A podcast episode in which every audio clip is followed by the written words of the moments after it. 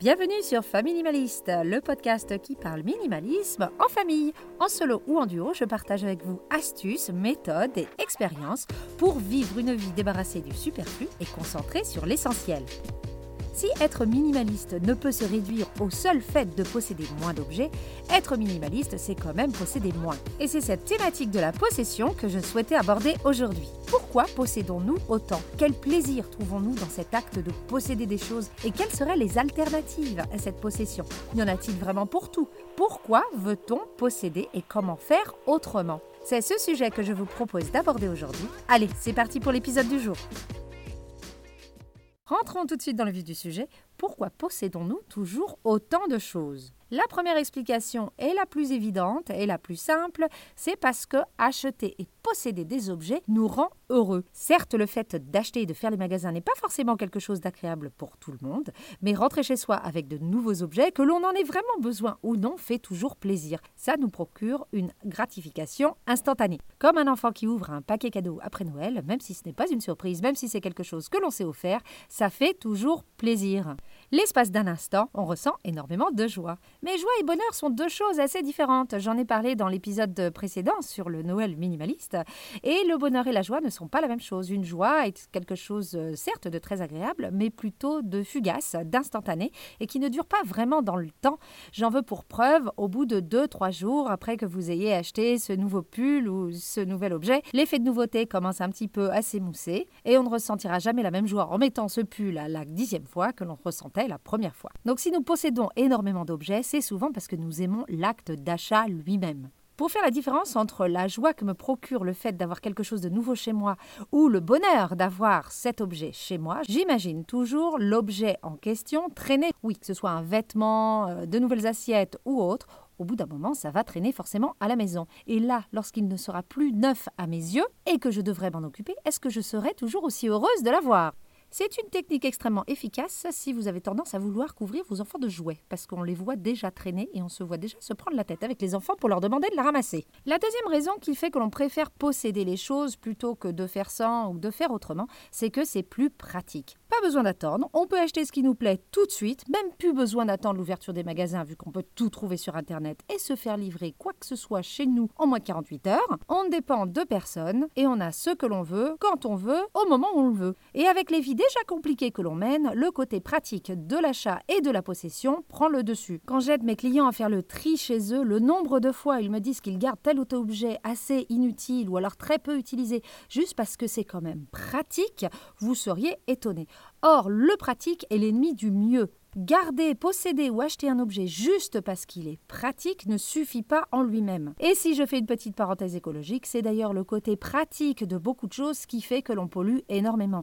Ben oui, c'est plus pratique de prendre sa voiture pour aller au supermarché qui n'est qu'à deux minutes à pied. Et puis quand on invite du monde, la vaisselle jetable, c'est quand même assez pratique. Et les emballages des fruits et légumes, bah, c'est pratique, ça évite qu'ils s'abîment quand même. Le côté pratique pour moi nous empêche de réfléchir et de voir comment on pourrait faire autrement parce qu'on ne veut pas se compliquer la vie, on finit par posséder tout un tas d'objets qui n'ont par exemple qu'un seul usage. Vous savez par exemple le petit ustensile qui sert à couper les œufs en tranches égales. On est d'accord qu'avec un couteau, ça va aussi vite, mais ce serait peut-être un petit peu moins joli, donc c'est quand même plus pratique d'avoir cet objet-là. Vous l'aurez peut-être compris, les objets pratiques, c'est comme les objets qu'on garde au cas où. Pour moi, c'est l'ennemi du bien. Alors je ne dis pas qu'il ne faut pas acheter des choses ou posséder des choses pratiques. Je dis juste que si on possède quelque chose juste pour son aspect pratique, ce n'est peut-être pas assez suffisant et on pourrait peut-être faire autrement. La troisième et avant-dernière raison pour laquelle on aime posséder autant de choses, c'est ce que j'appelle le culte des trucs. Si on a envie de montrer qu'on a réussi dans la vie, eh ben c'est important de montrer qu'on a beaucoup de trucs.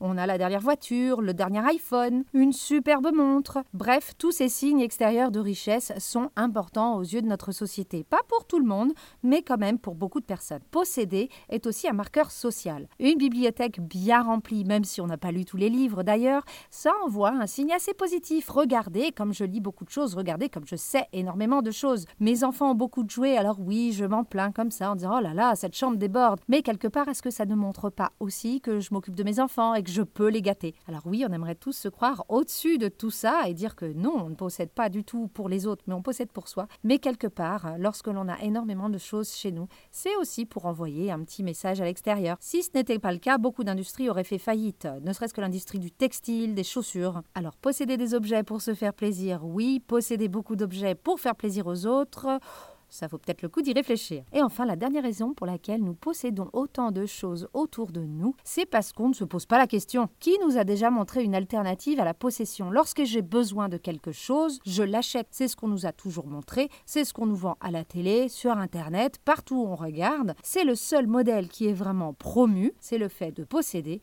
Donc où sommes-nous censés trouver les alternatives? Et d'ailleurs, avant que je plonge un petit peu plus en détail sur ces alternatives et les choses que nous, nous avons mis en place pour éviter de posséder autant de choses, on peut se poser la question, mais pourquoi on voudrait posséder moins? Eh bien parce que tous les objets que vous faites rentrer chez vous ont un coût. Un coût bien sûr financier, il y a le coût de l'objet, le coût de l'entretien de l'objet, le coût des accessoires qui vont avec l'objet. Par exemple, si vous achetez une jolie robe, mais que pour l'entretenir il faut aller chez le pressing, ce n'est pas juste le coût de la robe, il y aura aussi le coût du pressing au fil des années. Mais il y a aussi le coût en énergie, comme j'ai dit, il va falloir entretenir l'objet que vous avez acheté, et du coup le coût en temps, le temps que vous allez passer à l'utiliser et à l'entretenir. Donc c'est mathématique, plus on possède de choses autour de nous, plus on passe de temps, d'argent ou d'énergie à s'en occuper. Et c'est du temps, de l'argent et de l'énergie qu'on ne met pas ailleurs. Et puis si vous avez des enfants, vous serez d'accord avec moi, plus ils en ont, plus ils en veulent, et plus on se prend la tête pour qu'ils rangent leur chambre. Je dis les enfants, mais c'est pareil pour les adultes. À une époque, j'achetais énormément de vêtements, et c'est pas parce que j'avais déjà 10 robes dans mon placard que ça m'empêchait d'aller faire du shopping et d'aller m'en acheter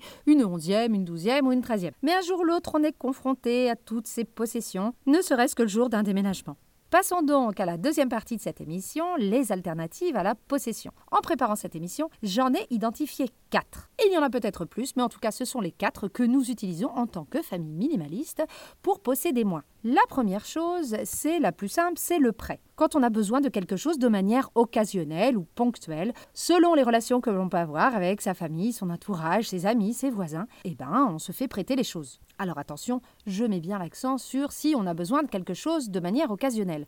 Quand on voit qu'on emprunte régulièrement ce même objet occasionnel à son entourage, c'est peut-être le signe qu'effectivement il est temps d'acheter cette chose, d'investir et de posséder cet objet plutôt que de se le faire prêter.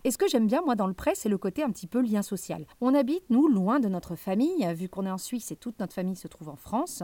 Et quand on est arrivé en Suisse, on est reparti de zéro vu qu'on est arrivé juste avec cinq valises. Donc on a dû meubler entièrement et équiper équiper entièrement notre appartement. Et équiper entièrement un appartement de A à Z, ça prend du temps. On s'est fait prêter des matelas, on s'est fait prêter tout un tas de choses, et ça, ça nous a aussi permis de rencontrer les voisins. On a les meilleurs voisins du monde, ça nous a permis de nous connaître beaucoup mieux et beaucoup plus vite. Mais la plupart du temps, les gens n'ont pas besoin de compter sur la de leurs voisins. Vous avez des amis, vous avez de la famille qui vit dans le coin et qui peuvent vous prêter des choses. Et quand on se fait prêter quelque chose un petit peu trop souvent, comme par exemple les vélos à l'époque ou la crêpière en ce moment, on sait qu'il est peut-être temps d'investir et de posséder cet objet nous-mêmes. Donc avant de foncer tête baissée et d'acheter un nouveau paddle pour cette année parce que vous pensez que vous allez en faire, peut-être empruntez-le pendant une semaine à des amis et vous verrez si c'est vraiment quelque chose dans lequel vous pouvez investir. La deuxième alternative, la plus classique à la possession, c'est bien évidemment la location. Alors il y a des agences de location pour beaucoup de choses, on le sait qu'il y en a pour euh, le bricolage par exemple, pour les véhicules bien entendu, mais il y a aussi des choses qui se développent comme ce qu'on appelle les trucothèques. Alors je ne sais pas si ça s'appelle comme ça dans votre région,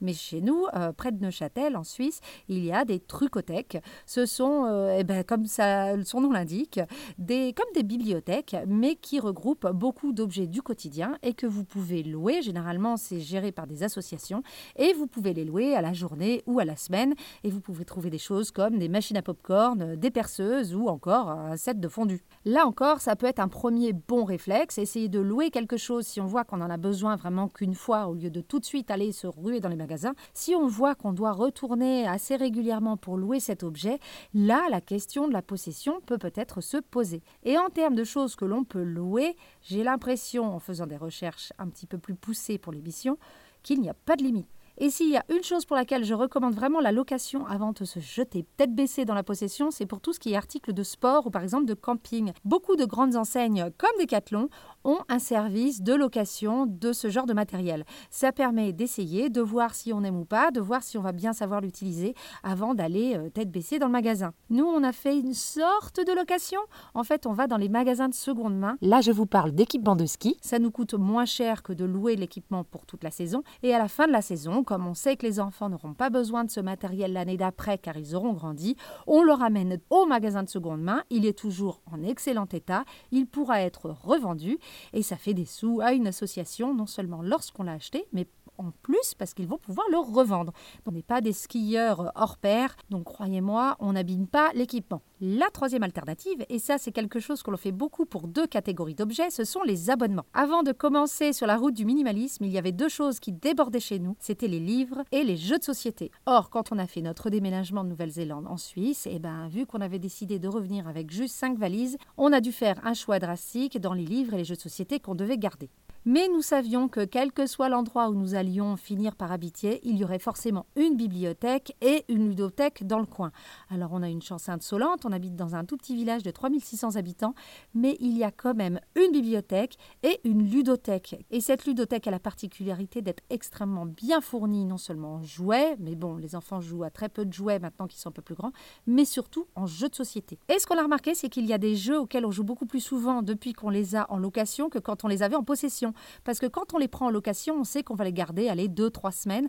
Donc on en profite à fond. Et effectivement, il y a certains jeux qui reviennent très très régulièrement chez nous. Je pense au jeu Hôtel. Si vous n'y avez pas joué, je vous le recommande. On doit l'emprunter, je sais pas, on l'a emprunté quatre ou cinq fois déjà cette année. Tant et si bien qu'on s'est demandé est-ce qu'on ferait pas mieux de l'acheter? Et la réponse des enfants a été ben non, maman, si on sait qu'il est toujours là, on va moins y jouer. Et je crois qu'ils ont vraiment raison. L'abonnement fait qu'il y a toujours des nouveaux jeux et des nouveaux livres qui arrivent dans notre maison. Donc il y a toujours cet aspect nouveauté que l'on aime lorsque l'on on achète quelque chose, mais on n'a pas besoin de l'entretenir, euh, de le stocker. Et quand on a fini d'utiliser ce jeu ou de lire ce livre, eh ben on le ramène à la ludothèque ou à la bibliothèque. Et des abonnements, on en trouve vraiment pour toute catégorie d'objets. Il y en a par exemple pour les objets de puériculture. On sait que ces choses-là prennent de la place, on sait qu'il y en a beaucoup dont les enfants ne se servent que quelques mois, par exemple le couffin, hein, une fois qu'ils sont un petit peu trop grands, ben, ils peuvent plus rentrer dedans. Il y a tout un tas d'objets comme ça qu'on peut louer en courte, moyenne ou longue durée. Financièrement, ça revient au même. À la fin, on n'a pas besoin de se poser le problème du stockage de l'objet. Et ça, c'est vraiment des choses, moi, que je trouve euh, super.